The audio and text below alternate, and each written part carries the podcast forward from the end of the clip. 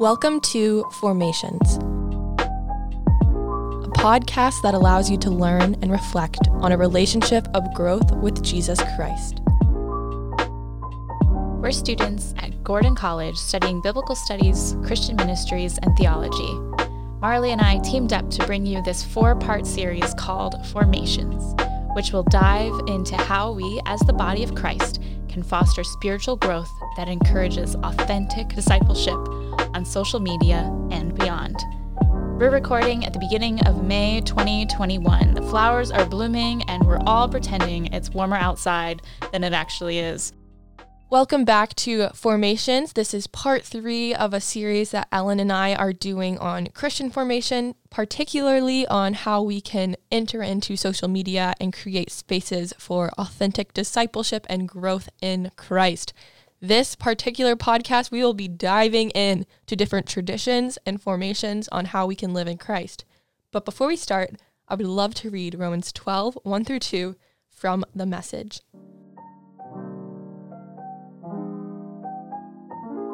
So here's what I want you to do, God helping you. Take your everyday, ordinary life, your sleeping, eating, going to work, and walking around life, and place it before God as an offering. Embracing what God does for you is the best thing you can do for Him. Don't become so well adjusted to your culture that you fit into it without even thinking. Instead, fix your attention on God. You'll be changed from the inside out.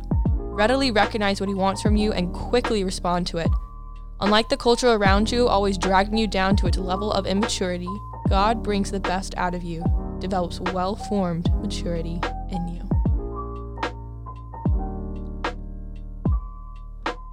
Well, in this podcast, we will be looking at the topic of Christian formation, which is super exciting. This is the class that Ellen and I are taking. Super excited. And we're just going to go through a couple of different things. First is the evangelical church, which is the church that we predominantly see in America. This is your typical Baptist church, non denominational church, you know, someone where the Bible is emphasized. You go to church, you worship, you listen to a sermon, and you leave type of thing. Um, the evangelical is great. I'm a part of the evangelical church. Me too. Yeah, so this is something we have grown up in and through this class that we've been taking this semester have been able to understand different traditions that we would like to add into the evangelical because that is not the only way we have to worship God. But it is not a bad way to worship God. So if you are evangelical, do not hear that as a critique. Marley, I think you mentioned this the emphasis on scripture, and, and that is really what it is that the mm. Bible is something that we can open up. God's word reveals God's self to us. Absolutely. Um, we come to we can come to faith through this through scripture. Uh, we have a profession of faith, mm-hmm. um, and uh, these are also the churches that will um, typically emphasize different programs of trying to learn about God's word, trying to study God's word. This is where a lot of our Bible studies come from, yep. our small groups, um, and how they're structured. Yeah, so it's really interesting because just like what we read in Romans 12, we will be changed from the inside out. This means that being a Christian is countercultural. We are not supposed to be um, conformed to culture, but rather we're supposed to develop through culture, um, which is really excited because exciting because that is developing maturity in us. And particularly, I have seen this grow, and I can see this grow in the spirit of social media through the contemplative tradition. The contemplative tradition is one of my favorites. I am such a contemplative person. Man, if there was a contemplative evangelical church, I would be there. But really, the contemplative is something that I have become very passionate in, and that is how Christians are formed through the slow process of soul care. This term soul care is often identified and frequently used by me, and this allows for formation to look at the individual holistically instead of selfishly. Through internal discovery, communal processing, and authentication from the Holy Spirit, one may find themselves expanding their range of knowledge and devotion to the Christian faith. There are two key outlooks to the processes and manners in which Christians are formed starting with themselves and starting with God. When we allow ourselves to be open to learning from different perspectives and outlooks, we are able to process where Christ is speaking into the inner self. And this is where the contemplative tradition really comes in. It is a lot about introspection and the inner self and what we can do um, to grow closer with God individually. But it's also beautiful because It is steeped in monastic tradition. So, monastic being monks. So, these people, they have this slow process of soul care and they have what we call a rhythm of life, which is something that is potentially busy. We're going to we're going to interchange busy with full because I think busy can have a negative connotations and Christians can be full and still have a life that is healthy and rooted in Christ. Um, so as we go through these traditions, I want to remind us that you can be full. Your plate can be full, but it you can still like have space to be with Christ, and that should be like at the center of your plate. Um, let's let's let's go away from the, the the negative connotation of busyness, and the contemplative tradition tries to bring us away from that negative connotation, so that we are just sitting and flourishing with God, either by ourselves or in a community of people.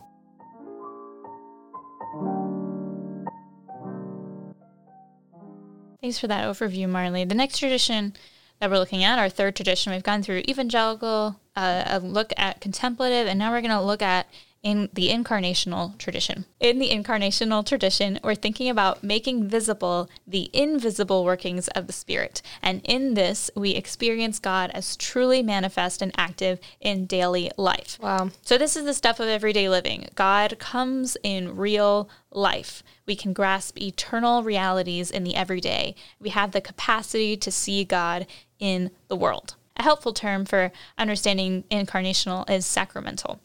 Uh, the sacraments are visible means of an invisible grace. So we, as uh, Christians, believe that um, that God offers uh, His grace to us, mm. and in the church we can receive that uh, in some ways physically, such as in our second podcast we mentioned the Eucharist or the Lord's Supper or yeah. communion, however your tradition uh, gives gives a word for that, um, and this is uh, an example of receiving God's grace through bread and wine, or bread and grape juice, or wafers and gross juice. I don't know.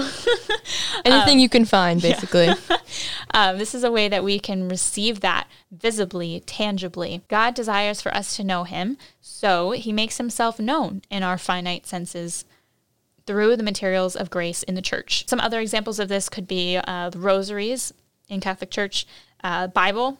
The Bible is is a fleshly thing. Um, mm. It's a physical thing uh, that reveals God's grace, and also more in the Eastern Orthodox tradition, icons. Um, we receive uh, an understanding of the community of believers through the great cloud of witnesses of um, these icons, which are written, um, and they are images of the saints that have gone before us. Ellen, I'm wondering if you could maybe give an example. I know I can, so if you can't, I have one already ready. But during COVID 19 and the pandemic, and specifically the first like six months of quarantining, did you find it hard to kind of step into that incarnational tradition when it came to like exploring and growing in faith, um, especially since we we weren't at church to take communion or the Lord's Supper, or we weren't in church listening to a sermon?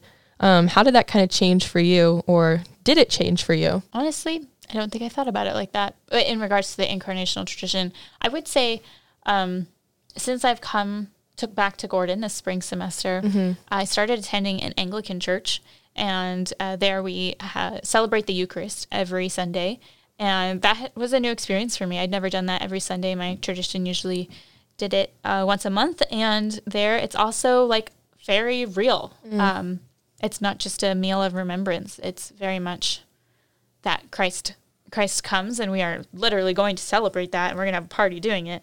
Um, yeah. And so every week, watching these people circle around the church and receive it, especially because in my tradition, um, well, maybe it's just in my my church, my home church, we would pass a plate down, mm-hmm. and you would take the communion. Um, but in this church, we actually uh, approach the altar with um, open hands, and it's placed within our hands and blessed. Um, and that was a new experience for me. That's awesome. I love that. I was just thinking in terms of the digital space and realm, especially with the the act of communion. This I remember this beautiful time. I can't remember if it was for Good Friday service last year or what, but it was time to have communion at our church and I was watching online. I was upstairs in my house, and the room was dark because I like a dark vibe. That's kind of the contemplative in me. I think I had a candle going, you know. Um, and I was sitting in this recliner and had my computer, and I was listening to the sermon, and it was time for communion. And I was like, oh man, I don't have bread and grape juice. Like, what am I going to do? So I ran downstairs to the kitchen. I was like, what am I going to use? What am I going to use? And I ended up using saltine crackers and clementine um, seltzer, clementine Lacroix, and that is what I had. That was the uh, the body and the blood of Christ for me. And I feel like when I think back to that, that was such a pivotal moment in my time with Jesus because even though I was by myself in my room, no one around me, I was taking communion, and, but I was able to connect with the church in a deeper way that I've never done before. And I think through these different traditions that Ellen and I are talking about, we're able to see that digitally we can expand our range of knowledge and our range of depth and community, which is really cool. So as you process through this last year with COVID 19, maybe reflect on some ways that you might have had to do different traditional things that you would have done in the church by yourself and how has that either created a longing for community or created a space for you to pursue community um, through social media aspects because very interesting but yeah continue on ellen thanks for that marley so the incarnational tradition it's it's emphasizing everyday life and and the biblical foundation for this theological biblical foundation is is christ christ comes in the incarnation in a body um, experiences life, touches things, sees things, um, eats things, all the senses, smells things. Um, Christ is in a body.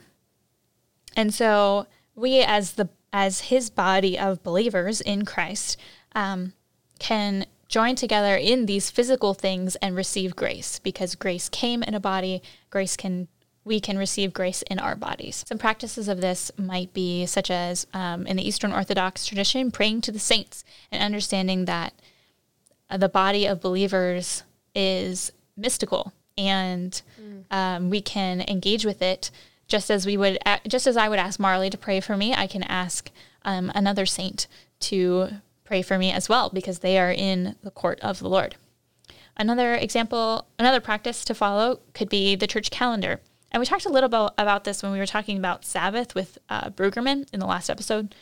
Um, that a church calendar that celebrates festivals and observes the solemn times of the church as well, that these are ways to engage with the time, the, the everyday living time that we're in, um, and that these these festivals come around again and again, and we find new meaning in them, but we also carry um, carry these traditions with the whole of the uh, Christian body of believers yeah. before us, after us, uh, globally.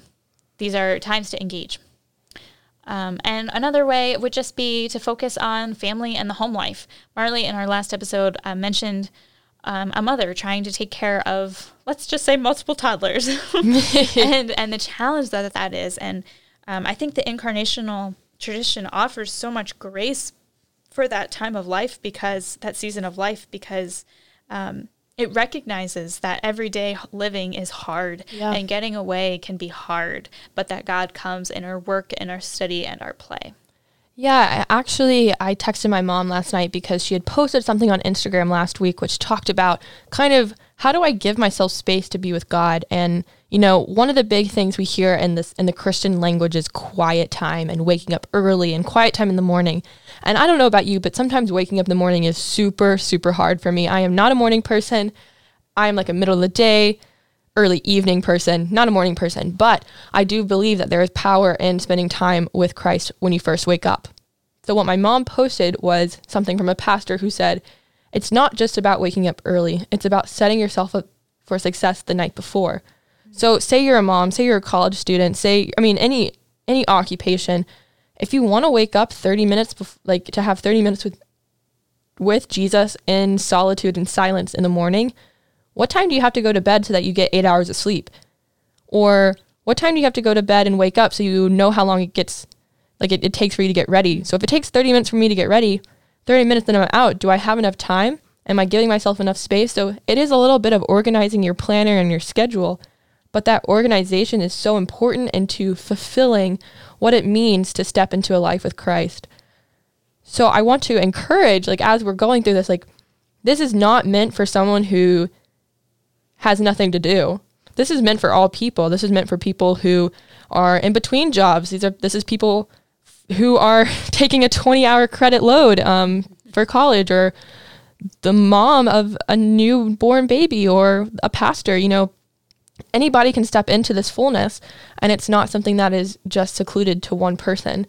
And that's where the digital space is awesome because while we can schedule these things on our phone and on like our computers and set times apart, we can also go back through it during the day. So I, I don't know. I would encourage you in the morning not to like grab for your phone the first thing, even though I am definitely, I fall prey to that all the time. Um, but have something on your phone that you can reach to in the middle of the day that's not Instagram, that's not Twitter, but that's something that's life giving and reminding you of the grace and the fullness of Christ. I think it's also important that we remember that we don't we don't do these things alone. The the everyday life is not lived alone. So the incarnational tradition is not looking for you to right. embrace grace alone. Um, yeah. Even if in our pandemic time we've had more time of solitude, maybe you haven't, um, but I know many people have. Um, and so maybe there have been times where it has been more in the quiet, um, but the but the incarnational life, just as Christ lived in His body, um, He didn't just he didn't just walk around. He found some followers and, right. and he lived life with those followers. And they were doing things, and they sometimes had busier days than others. And I'm sure they had days where they didn't feel like doing whatever Jesus told them to do. Um, or I'm sure maybe maybe even Jesus didn't feel like wasn't always present. Uh, maybe he was tired. Um, we do see that in Scripture, and so as Marley was saying, this this is for everybody. This is for the tired. This is for the resting. This is for the retired. This is yeah um, for um, for families that are trying to gather together around a dinner table. Mm-hmm. Yeah, absolutely. Ellen, why don't we, as we finish up this podcast, kind of talk a little bit more about spiritual formation and Christian formation and how that relates to what we are doing through this project and what we've been talking about in previous podcasts? Christians approach formation with an expectation to join the Spirit's work. This is both internal and external. This is, and when I say join the Spirit's work, let's let's remember that the Spirit's work is in is in all creation, and so we are joining in creation. We are joining with others. This is not my internal work or things that are in my life and my situation alone. These are things um, that are within community as well. So, with all creation, we respond to God's forming activity in our lives now and forever. In community, our thoughts, feelings, and bodies take in new information and experiences. We share common belonging with all that are in Christ. In the incarnation, Christ embodied humans. In taking on our finite minds, he redeemed our imaginations. In confining his presence to our bodies, he redeemed our capacity to engage with God. In subjecting himself to our feelings, Christ redeemed our intimacy.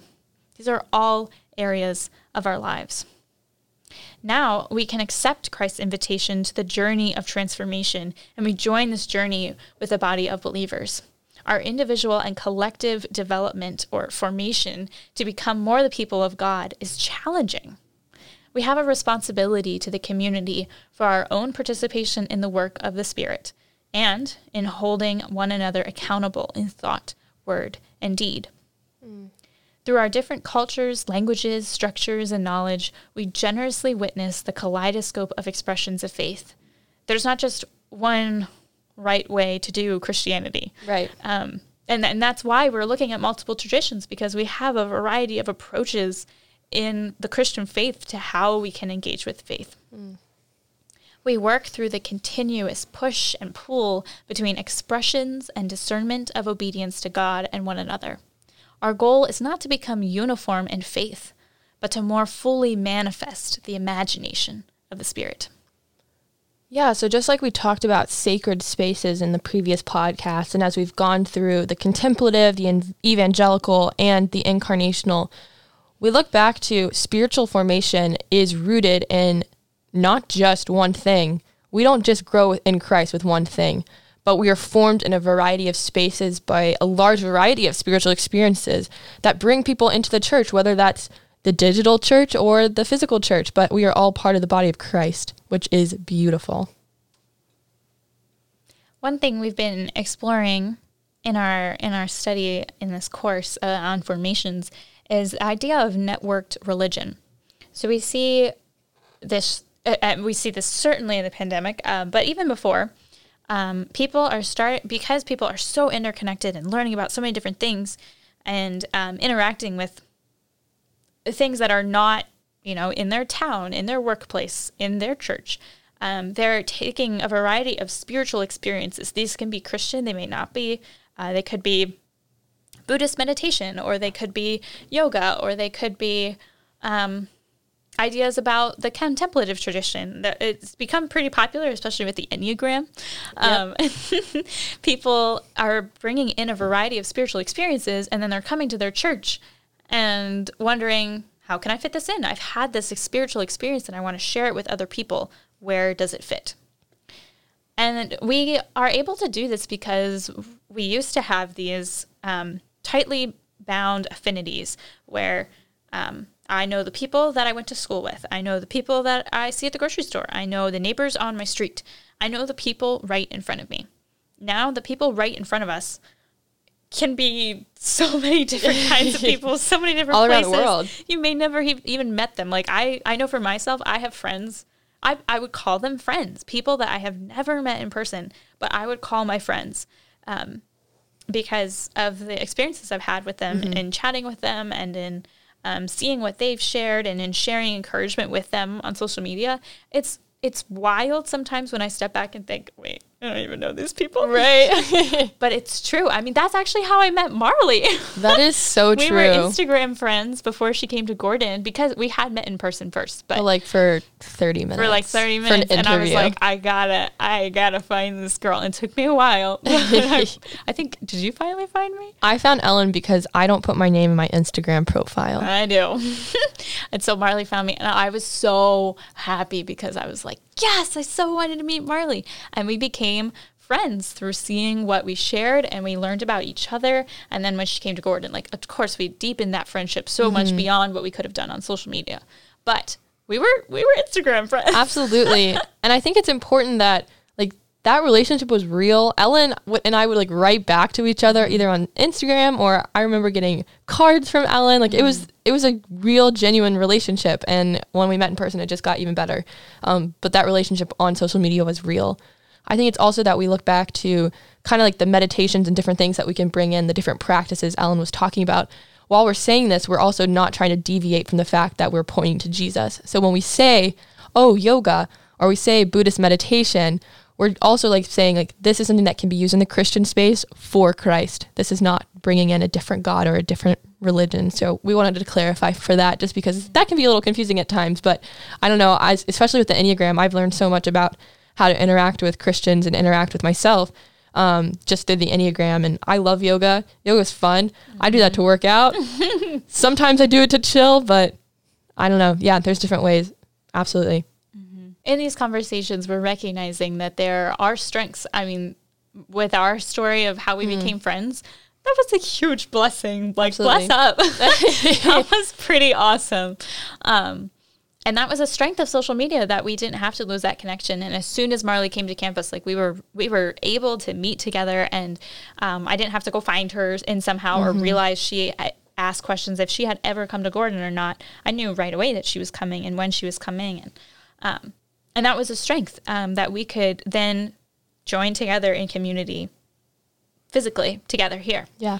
Um, but we also recognize that there are limitations. Of course, like it w- we would have much rather grown our friendship always in person. Um, and um, there are limitations in, as, as we talked in our first podcast about the kind of images we portrayed. So just because the things that I knew about Marley were things that she posted or messaged to me.